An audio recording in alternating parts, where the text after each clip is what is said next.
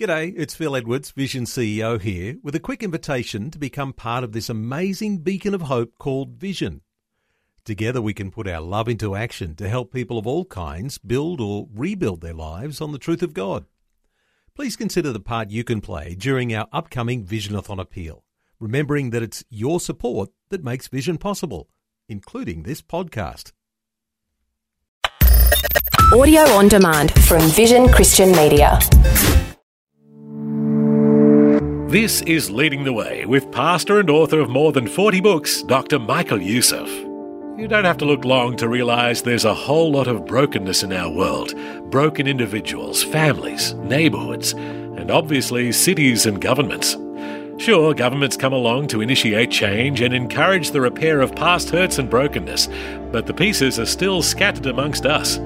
Today, Dr. Youssef introduces you to Nehemiah some years back. His heart hurt for the brokenness of Jerusalem and Israel. He prayerfully answered God's call to step up and be a part of rebuilding that brokenness, becoming an example of how you can do the same in your life and world today. Find the first chapter in Nehemiah today as Dr. Youssef begins leading the way. Today, we are seeing many walls that are broken and lives that are broken walls of homes that are broken, walls of our culture is already broken, walls of our education system is broken. There are so many walls that are broken in churches. There's only one who can help us rebuild those broken walls. And his name is Jesus. Look around you. Look around you. See broken lives everywhere, broken morals everywhere. The walls of morality has fallen down, and the gates of fidelity in marriage are burnt down, and, and the walls of sanctity of marriage is in ruins. And when walls crumble and the gates are burnt, the children become defenseless and vulnerable. And if there is a time for us to learn how to rebuild these walls before it's too late, it is now. It is now. If there is a time for us to restructure those burnt gates around our children, it is now. And if there is a person who can give us a role model, an example of how to rebuild, it is Nehemiah. And that is why I'm commencing the series of messages, Rebuilding Our Broken Walls, from the book of Nehemiah. Remember this Nehemiah was a Jew. He was born and raised in Persia under the Persian emperor's rule. But when he heard about the broken walls and the burned gates, he did something about it.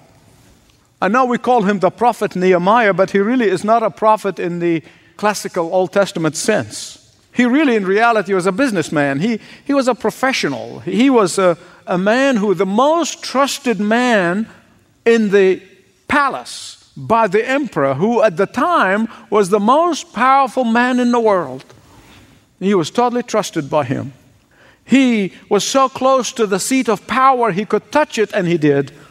But before I tell you of how Nehemiah went about this crisis, about rebuilding the wall, there are a couple of things that I want you to know about Nehemiah the person. Because when you understand where he was and what he did, you'll understand that he is probably was in a far better position than any of us in terms of worldly comfort, in terms of worldly leisure. You see, he was geographically more than a thousand miles away, but culturally and in every other way, economically, he was a million miles away from the trouble. For he himself was living in the lap of luxury. He was the most important man to the emperor of Persia. But then he heard about the broken walls and the burnt gates. And he could have said, like a lot of Christian people do, when they hear about what's going on in our culture, what's happening in our society, oh, isn't that too bad? Isn't that too bad? And they maybe forwarded the email to all of their friends. Tell them how bad it is. You let them read it, hear the bad news hoping, I guess, somebody may do something about it. That's not really my problem. I'm so far away. I'm all the way here in Persia. What can I do all this distance away? I wish I could help those people, but I just can't help them. Oh, don't get me wrong. I would like to help, but I don't want to jeopardize my security here in the palace. Don't get me wrong. I do want to help these people, but I don't want to jeopardize my privileges in this palace. Why should I get involved with a problem with those folks so far away? And on and on and on. He could have gone, but he didn't, thank God. He identified with the suffering of God's people, although he has never been to Jerusalem himself. He was born and raised in exile. His zeal for the Lord and for God's people moved him to do something. Nehemiah understood the cry of Isaiah when he said, Here I am, send me. Not here I am, use me in some advisory capacity. Or here I am, send my sister, she's more qualified. But what really wounded Nehemiah's heart, not the wall per se, and, and not the gates per se, it's what they represented. And what these broken walls and burned gates represented is that the name of the Lord has been disgraced, that the name of the Lord has been mocked, that the word of God has been ridiculed, and the people of God were indifferent. And so the first thing he did, he began to weep and fast and pray.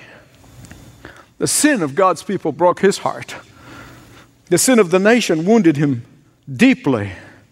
The condition of the vulnerability of the children being defenseless, touched him greatly. And this tragic condition drove Nehemiah first to his knees. Look at verse 4. When I heard these reports, I sat down and wept for days.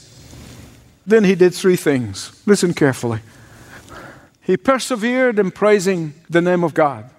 He persisted in prayer and intercession. And thirdly, he prepared for God's plan for his life. First, he persevered in praising the name of God. Look at verse 5. O Lord God of heaven, the great and awesome God who keeps his covenant of love with those who love him and obey his commands. Nehemiah stood in awe not of the Persian emperor, but of God, the God of heaven. He stood in awe of his majesty. He came with deep reverence and respect for the God of heaven. And you know, and I know, that there are some people who think praise means just jumping up and down and kind of let off some hipped up emotions.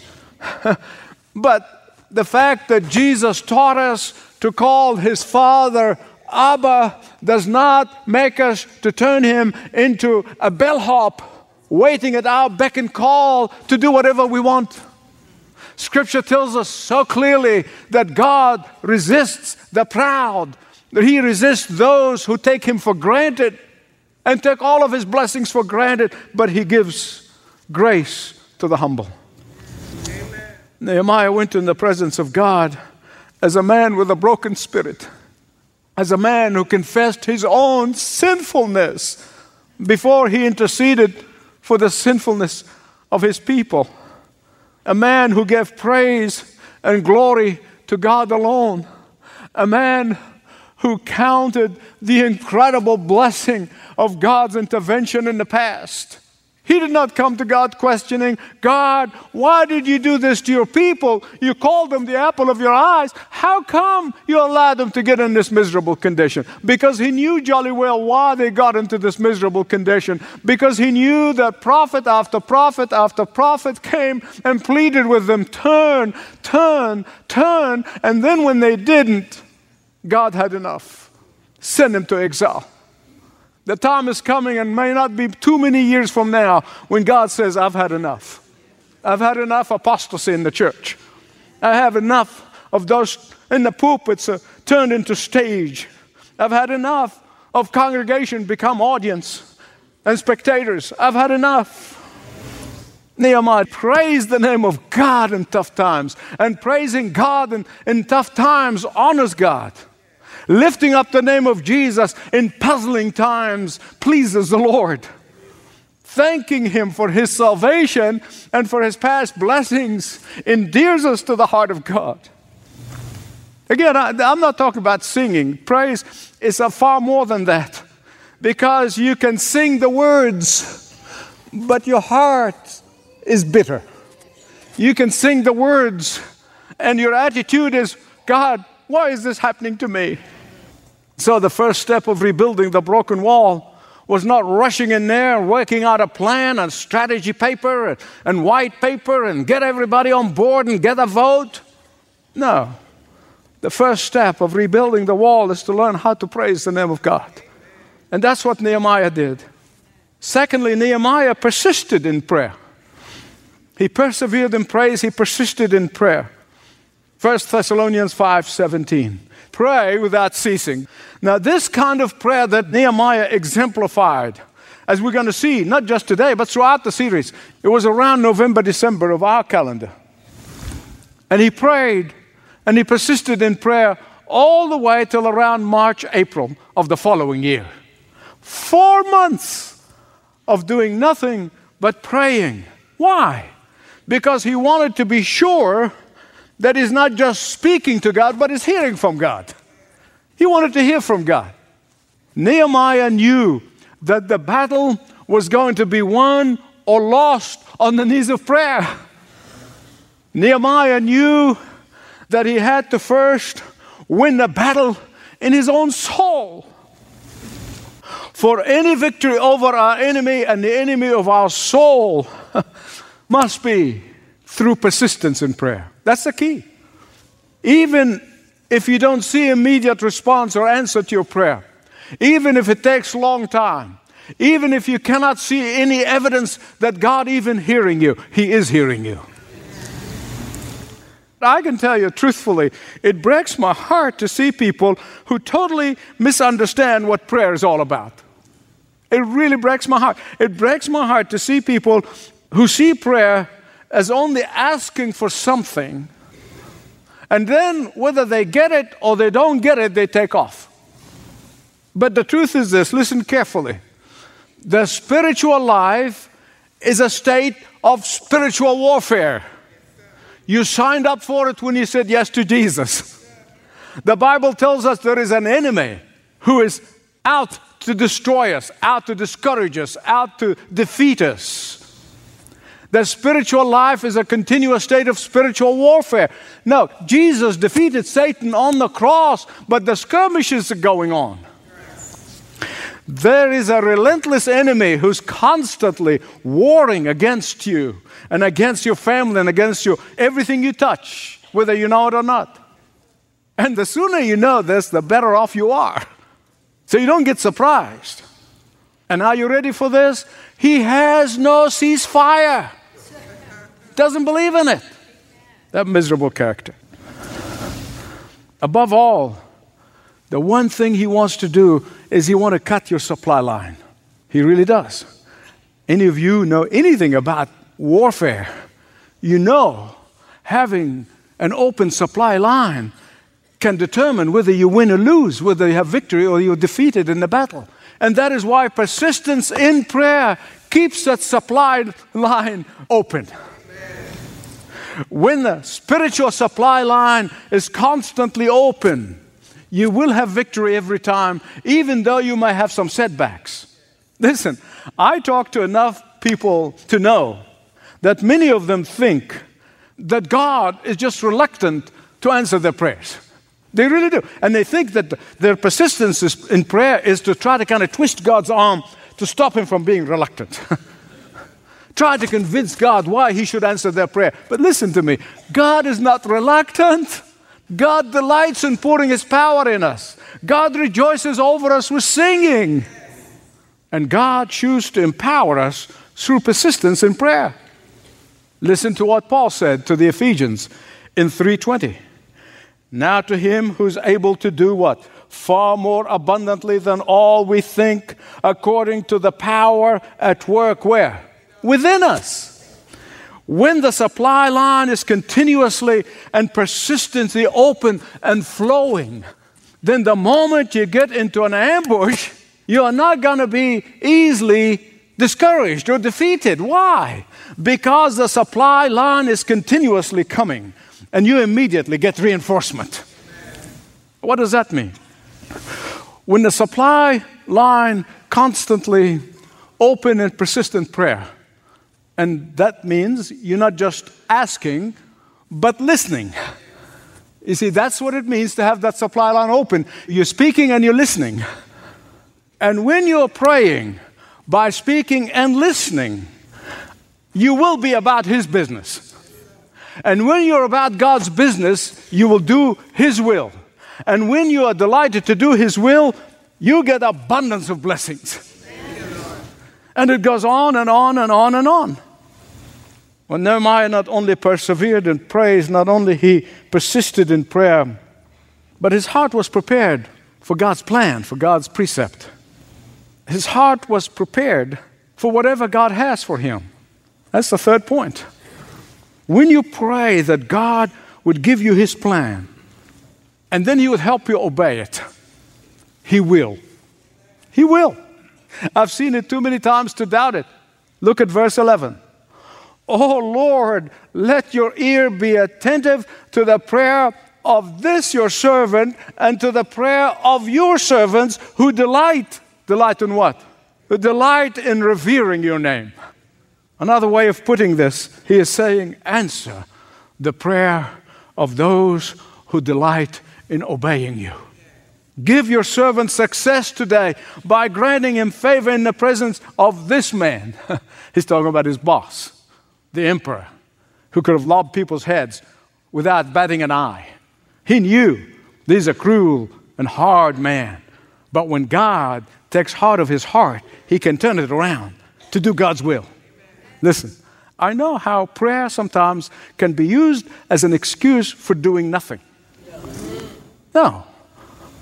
This type of prayer is reporting for duty. It's not just, I'll pray. And I'll pray. I'll pray. I'm going to confess to you, and those of you who read the books, you know this to be absolutely true in my life, and particularly the time when I was praying about where God was going to guide me in terms of when after I already knew that He laid on my heart a consistent preaching ministry, that He's going to use whatever He puts me as a way to reach the world. And I did not know what that meant, but I knew God is saying that. And so I prayed and I fasted and I prayed, and God made it clear for me. And when I heard a God to be saying, plant a church in Atlanta, Georgia, I went back to pray again. I really did. I was using prayer as an excuse for not doing what God has asked me to do. I, just don't think I've heard Him right. I, I need to pray some more. I really need to pray some more. Until God sent me the most unlikely person, He said, Get on with it. don't keep using prayer as an excuse. Move into action with obedience. And when you pray for God to give you His plan so that you may obey it, you must be ready. You must be ready to get off your blessed assurance and get on with it. Now, I remember from that time on, one of my favorite verses that always tugs on my heart is in 2 Samuel 24 24. You, so easy to remember 24 24, 2 Samuel. Well, David prayed and said, God forbid that I give you that which cost me nothing. Prayer is not giving God your wish list and, and just waiting for that to fall down from heaven. It's reporting for duty. Prayer is willingness to say, Here I am, send me. When Nehemiah heard about these broken walls and the burnt gates, he did not pray as a lot of people pray. Oh God do something for these people. You know what I'm talking about? Ah, he said, Use me to serve your will and purpose. Listen, Nehemiah's prayer was willingness to leave his comfort zone. It was a call to action. It was stepping forward and saying to God, God, I'm ready. I know and you know that sometimes our obedience and stepping out in faith appears to us to be risk taking from a human point of view. You want me to do what? You want me to spend this? You want me to give of myself? You want me to give this? And you want me to do that? God. But, but that's risk. Oh, yeah.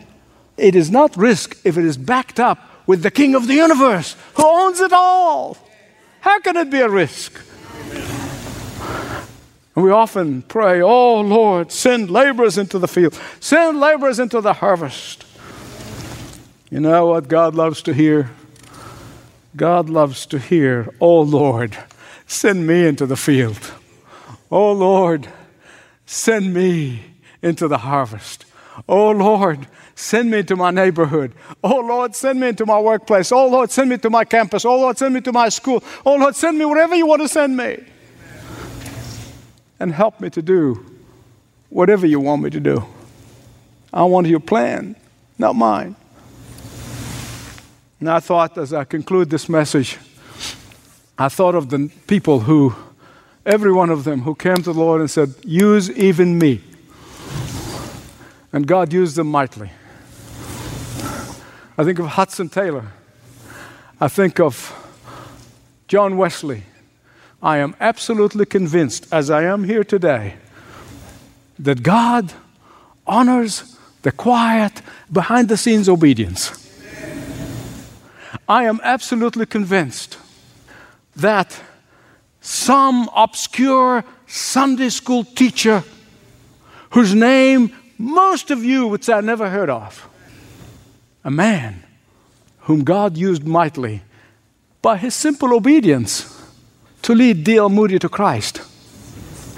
God was delighted when Ezra Kimball's, after a moment of hesitation, standing in front of the shoe store, that he did pick courage and went into the shoe store and he led that shoe salesman to Christ.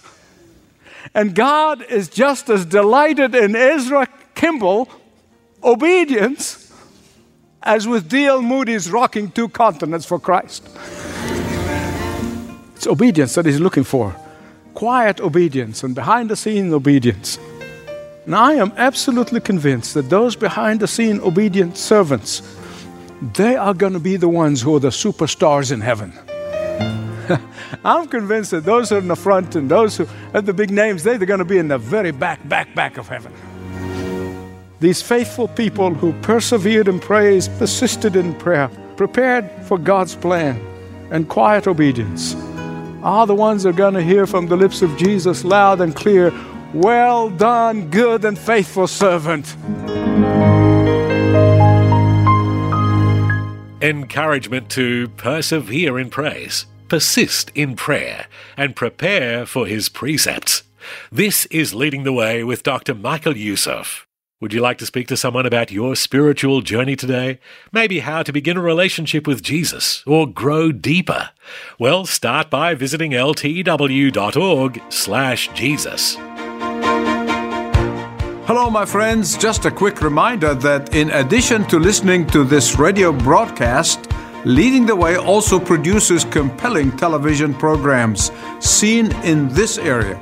Just like we do on radio, we dig deep into the truth of the Word of God and unfold it to make it practical for daily living. Find out where to watch in your area when you visit ltw.org. Thank you for joining us today.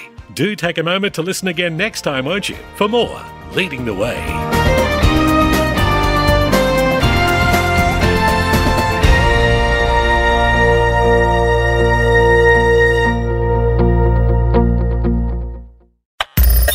Thanks for taking time to listen to this audio on demand from Vision Christian Media. To find out more about us, go to vision.org.au.